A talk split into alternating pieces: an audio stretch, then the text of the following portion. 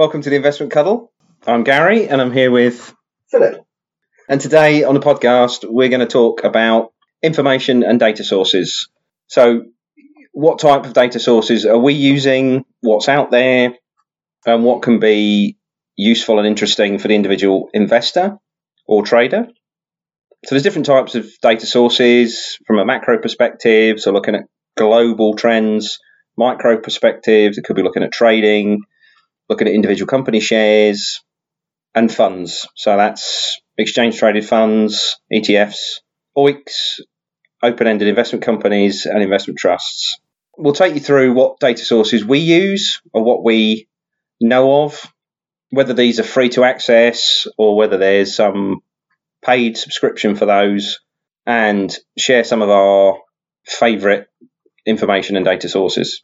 So, Philip, in terms of looking at your approach to getting hold of data, because we've all we've said previously on the podcast, when you're looking at funds, shares, that sort of thing, either look at the company balance sheet, information about the company, the data sheets for the funds, that sort of stuff. And all this can be quite dry. If you're looking at data, what where do you start with this? Well, one thing that's worth mentioning at the beginning is you need to put things in perspective where you're looking at. So I always generally look at how well the economy, our local economy or the world's economy is doing, and different bits of it to give an idea of where it might be interesting to even look at. So generally from that, I tend to do that with, I tend to read the general business reports and the economic reports that's out on the BBC and some of the other um, news agencies. I personally subscribe to the Financial Times and I read many of their articles and occasional Nikkei articles about how the economy is going. Nikkei articles? Nikkei is a, it stands for something in Japanese. It is a newspaper in Japan that's like the Financial Times that focuses just on business and finance and economics.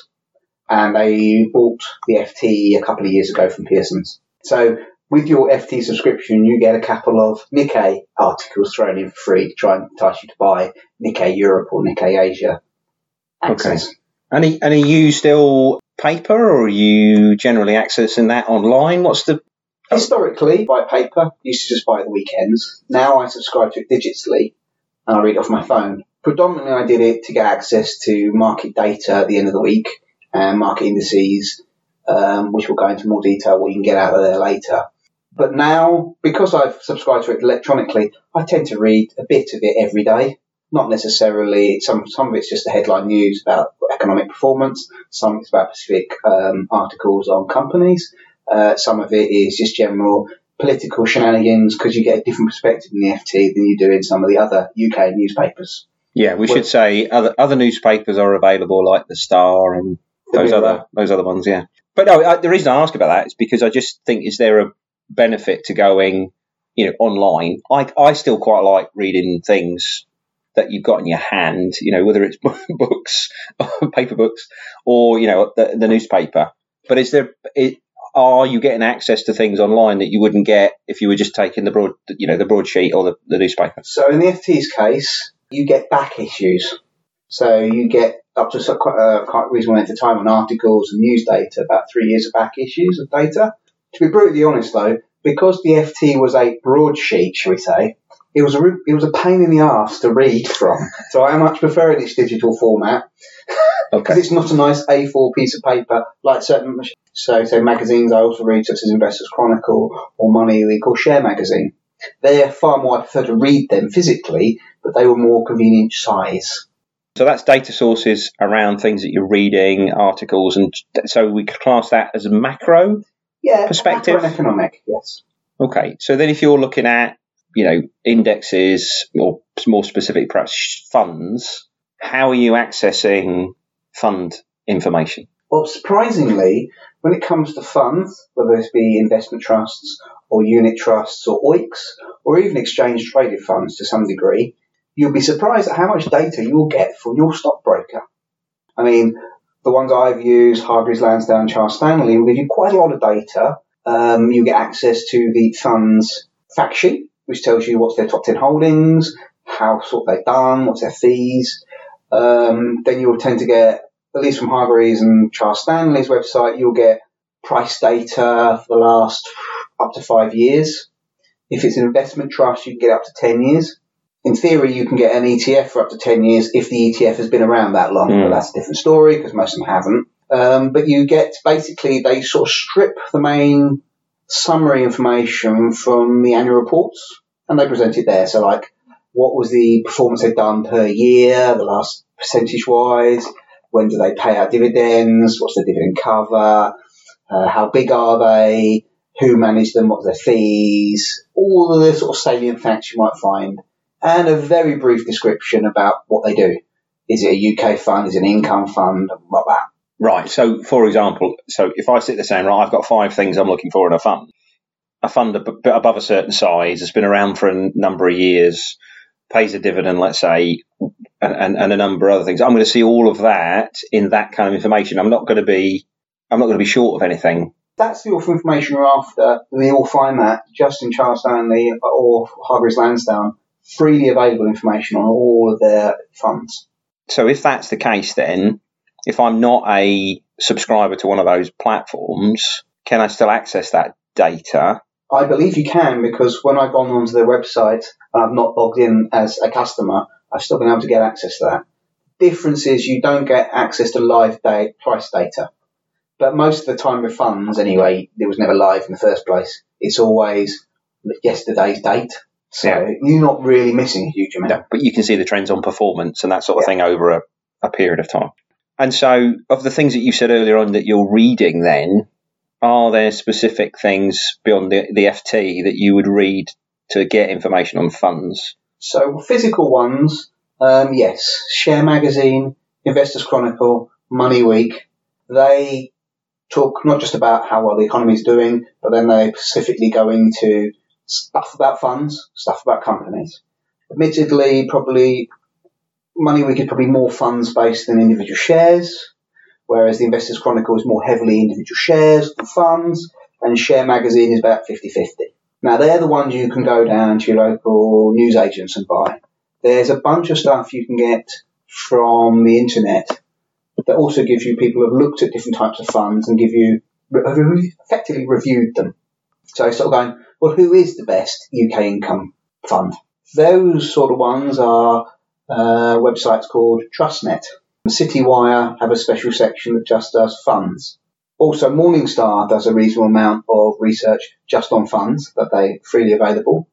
They often use that to entice you to use some of their other products which are fee based, but their articles are generally free. And also, Motley Fool does also do some stuff about funds, although quite a lot of times it's also about specific companies more so.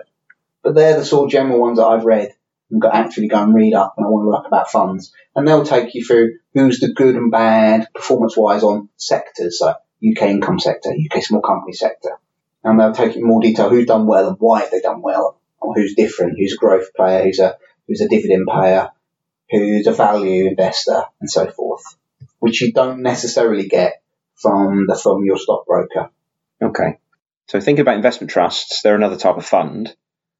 Is there anybody that specialises on, you know, around information on investment trusts? Yes, there is. There is an association called AIC, which stands for the Association of Investment Companies, which represents all of the closed end investment companies, such as investment trusts. What they've done is they've collectively created a website that publishes information, research information on investment trusts. But it's also collated data on every UK listed uh, or accessible investment trust breaks it down. So all it's done is it's really it's just gone and scraped all the numbers out of each investment trust annual reports to give them salient information on as you search for them and get access to all their reports and uh, fact sheets in one place. Hi- Historically, they did this as an advertising because even today, investment trusts are not as well known of as their unit trusts and OEICs they're much more known about. And I use their platform quite a lot because they tell you general information such as what's the name of the fund, what sector does it sit in, what is the current share price, what is the current net asset value, what's the total number of shares are in circulation, what is the total value of the company, how much gearing is involved, whether it's a premium or discount at the moment, what's their share price returns on one, five, ten years, what's their net asset returns on one, five, ten years, what their fees are for them, do they pay performance fees or not, what's their current dividend yield, and what is their dividend growth over the last five years. And also they give some other information such as what's the dividend cover. Now this is how much the, an investment trust can keep back as reserves. And unlike just telling you it's 31 million, what they've done is they convert it into say how many years of last year's dividend can be paid purely out of that reserves. So that does make it quite useful. Also, you can go back and look at their dividend history for as long as the companies have paid a dividend in some cases. So for, for some of them, you can go back up to 50 years. As some investment trusts are well over 100 years old, they don't go quite that far back. But you've got data that goes back at least in some cases to the 60s, so you can see what the dividend growth's been like. The, the AIC is obviously given a bit more information than perhaps your broker would, or it's maybe presented in a in a clearer way in, in one in one place. That's giving you the opportunity to do research, which, as we said before, is, is a good is a good place to start. Are there other sources of research you can access? Yes. So if you want to know about which is the best uh, investment funds for certain sectors, um, Morningstar, uh, CityWire, and TrustNet will do some research on them. Not as much as they do for unit trusts and OEICs, but they do do some. But there are some specialists out there. These are analysts who basically put most of their reports out for free, which you can use to, that give you quite a good detailed breakdown of how's the fund performing compared to its peers, what caused it to do well of its portfolio of investments, or badly in some cases. Now there's two of them that you can get access to without paying subscriptions. One of them is called uh, Edison, Edison Research. Uh, they are quite good. They give you breakdowns of information, like I said, about what in their portfolios caused it to do well or badly, but also it takes you down into the ownership of saying, well, of the managers and the directors of that investment trust, how much of the company do they have skin in the game? Real skin in there. I'm going to put down the pennies. It gives you an idea of who who believes his own work. Mm-hmm. But they also give you breakdowns onto who owns the fund. Is it generally owned by, say, half of it owned by general stockbrokers in the UK, or is it Pacific fund houses? Who are you your current other investors with? And it can be quite interesting when you see some of them where you're of out to going, now these are bespoke family funds in some cases who own up to 30% of the company. Or and there's some other more general ones where you realise it's the usual stockbrokers. Hargreaves Lansdown, Charles Stanley, AJ Bell, and the others making up up to 30, 40% top five shareholders. That can give you an idea about how the investment trust is going to work. Because sometimes with investment trusts, if they've underperformed in the past, because it is a listed company in a company, if enough of the shareholders buy enough of it, they can force it, the directors to merge it or close it down and liquidate the value. This can often happen where you've got a massive discount because they can make a quick profit. So it gives you another idea of is that one of the funds that somebody might do now or not. Another one you can get access to is called Quoted Data. They do articles again on unit trusts, but quite a few bits on investment trusts, and they do similar sort of research on individual investment funds and investment trusts, similar to what Edison do. They tend to do the more bigger, more famous named investment trusts compared to Edison. Edison tends to do the ones that aren't quite as big or quite as famous or certainly not as old. And so these investment trusts, they trade on the stock market like a share. Yes. Um, and we've talked a little bit about that before in terms of the, the pros and cons on that. But when you think about shares, obviously you've mentioned you know some of the things that you read. They cover shares and funds, but are there data sources that you'd use more focused around shares than than the funds that you've already mentioned? Yes. Money Week, if you're looking at the magazines, general financial magazines you can get in the UK, Money Week uh, picks out a couple of shares, mm, probably more based on funds and investment trusts, like I said. There's another one called Share Magazine, they do quite equal amount of shares compared to funds, but probably the premier one, if you're really looking at individual share buying and share information, would probably be Investors Chronicle. Most of what they talk about there is individual shares, where they're looking for ones that might be good or but ones specifically ones to avoid. Yeah, I think for me, you know, it, it, Investors Chronicle is one of those ones where they will deep dive into companies you know, and again, whether you agree with the analysis or not is a is, is a debatable point. But they've got people on there that that go into a, a certain level of detail, and they go into that sort of level of detail and perspectives of what their underlying assets are, their business model, and their projected cash flows. And I think that's because one of the, the areas that's kind of micro capped, very small companies, they cover shares there, don't they? Yes, they tend to look Um, at smaller companies more than bigger companies. And so you're looking at those going, you know, typically you would say that small companies outperform large companies over the long term.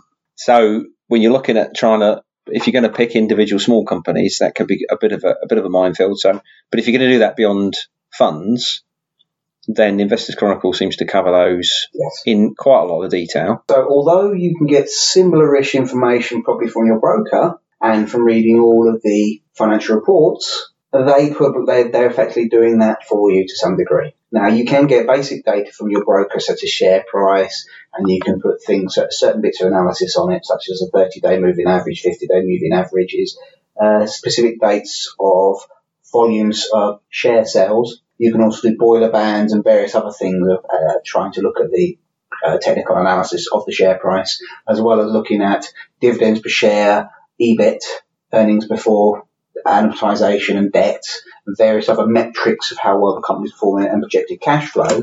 But all they're doing is they're dumping that into a table for you. You have to make sense of it. They don't necessarily allow you to search for companies with certain, shall we say, dividend ratios or uh, dividend cover or earnings per share. They don't really do that. No, I suppose that comes down into you've got to dig. If that's the important aspects in your process, then you yeah you need to do the digging on that. Other companies that offer data sources that allow you to do that. Now, I don't subscribe to any of these because I don't generally deal that much with individual companies. So these ones are companies such as called Stockopedia, where they have similar data, but it's far more searchable if you're looking for specific stocks with specific trades. Another one is also called SharePad, where they'll take you through similar things there, where you want to have more of those metrics, but allowed to be searchable to find. I've often seen it mentioned in the Investors Chronicle and various other, and Money Week and various others, that they're the sort of software or services that many of the analysts who write for them tend to use when they're doing their filtering to say, who should I look at in more detail? Yeah. I've never had the time to use them, but I know they exist out there. No, and I think that's the thing, as you said, if you're buying funds, you've got an active fund, therefore an active manager who's doing that for you. And to some degree, you're paying for that privilege. So why would you then go and get a data source? If you're going to focus on individual shares, essentially creating your own fund, then those things perhaps are You might want to uh, useful. those. Okay. Now, there's some useful things that most of your brokers do when you're looking at funds. This is where I know Hargreaves do it, and I pretty saw that Charles Stanley also do it. You've got several funds, and you think you're divested, and what you didn't realise is the top five are all the same blooming company. And actually, when you thought you were more evenly distributed, nope, you're all invested in British American Tobacco and Shell than you thought you were. You weren't as diverse at all, and they usually call it an X-ray function. And I think most brokers tends to have this now for OEICs and unit trusts. Investment trusts are different. Now I have a mixture of unit trusts and investment trusts with Hargreaves, and that Hargreaves, when I use this filter, tells me I own these investment trusts, and then it breaks down the underlying shares for the unit trusts. Now I do believe Morningstar have done something very recently to offer a similar function, but they do it for unit trusts, OEICs, and investment trusts now. They call it their Morningstar Portfolio X-ray. And it can be, I've, I've not used it yet, but that's because you have to subscribe to this. But from what I've read up about it just recently when they started it, it can be quite interesting because it tells you where your stock overlaps. So how much are different funds really different from each other? And therefore, what's your actual top 10 investments in underlying shares or top 50 and how many of them are overlapping? What's their individual styles of the each investment? Are they growth? Are they value? Are they income related or whatever? And also as well as the geographical for the ownership of the share on the stock market and actually its operations. So it can be quite good if you want to see, although I might have a lot of UK miners, to realise that you're not all actually, they don't actually mine very much in the UK anymore. So that can be something that maybe, it's something I've been looking at because it covers investment trusts now uh, and not just unit trusts. Yeah, and I think if you if you've got both, you kind of need to break that out. If, Or you if have- you know if you want to look at it. You can do it yourself, but you can tend to only do it to the top 10 funds. Most funds don't bother, don't tell you who after the top 10. Some do, they'll tell you top 20 or 50% of the fund, but they won't tell you everything. Their actual services, I think, tell everything. Right. That's, and that's really useful because I think that that element of being able to see, like you said, read the fact sheet, but then you, generally the fact sheet's got the top 10 on it and you know they own other stuff. And sometimes the funds don't want to declare all of it. Which is probably more when you've got constraint managers who are constrained and maybe only have 20, 25 shareholdings. But when you've got quite a lot of say, global small companies, they tend to want to be spread out over a lot of small companies. Their top 10 is not a huge fraction of their entire portfolio. Whereas the top 10 for Terry Smith, Blue Whale, or the other managers such as Lindsell Train who are quite constricted, that might well be 80% of the entire portfolio. You mentioned earlier on about dividend cover and things like that. If you want to be looking at timings of dividend declaration and when they're going to go and pay their dividend, that sort of thing, where would you where would you look for those that kind of information, or have we already covered that? In many ways, you could say, yeah, I've already covered that because your stockbroker tends to tell you, at least with UK shares anyway, when the date is, what's the ex-div date, what's the payment date, and what's the payment of the dividend, and uh, the amount, and also up to three or four years of historic data. There are others, such as Dividend Max, who go take that into a much more holistic approach and look at it in most major um, developed world economies and stock markets. And they also know from historically looking at it going, they tend to always pay on this date, so they predict the dividend dates and they look at, to some degree, models predicting what the future dividends from the growth might be. And they'll show you, and who does it on a weekly, who goes ex div next week. You want to rank it by dividend cover or, or amount of yield they're paying. They have access to that and they'll tell you, do you want it on the UK stock market? German stock market, the Austrian, the Swedish, the Finnish, the um, Swiss, the French, uh, Canadian, Australian, and American, and possibly a few more countries that I've forgotten. But so, and, it, and is most of that information freely available? All of that is freely available from each individual company's annual prospectus and announcements. All they're doing is putting in a searchable format. So not, the actual raw data is all free, but it's just scattered everywhere do they? Is there a subscription there service is a subscription model based for that? Although you can get certain bits for free if you don't pay for it, but some of the longer term things are more than like a week or two. You did they generally, unless it's already been announced publicly, they don't tell you. It's right. sort of it's sort of crossed that or blurred out, so you don't know the name of that company. The entire you don't. They're projected to pay or how I declared to pay this percentage, but unless you subscribe, you don't get to see more than that a couple of weeks ahead. Right. So how much are different funds really different from each other? And therefore, what's your actual top 10 investments in underlying shares or top 50 and how many of them are overlapping? So, so I think in summary then, we're just saying find your own investing style. And then once you know that, you can access those sources. Some of the ones that we've talked about today, but there are lots and lots of others out there. And for the ones that we've mentioned, they'll be in the information on the podcast. So the links are there. So have a look at those if any of those were of interest.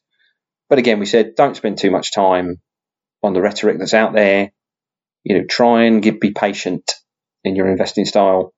Keep your eye on whatever your prize is and try and stick to your process.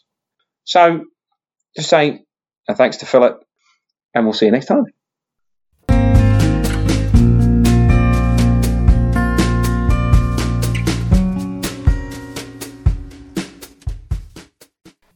This programme has been presented for information and educational purposes only.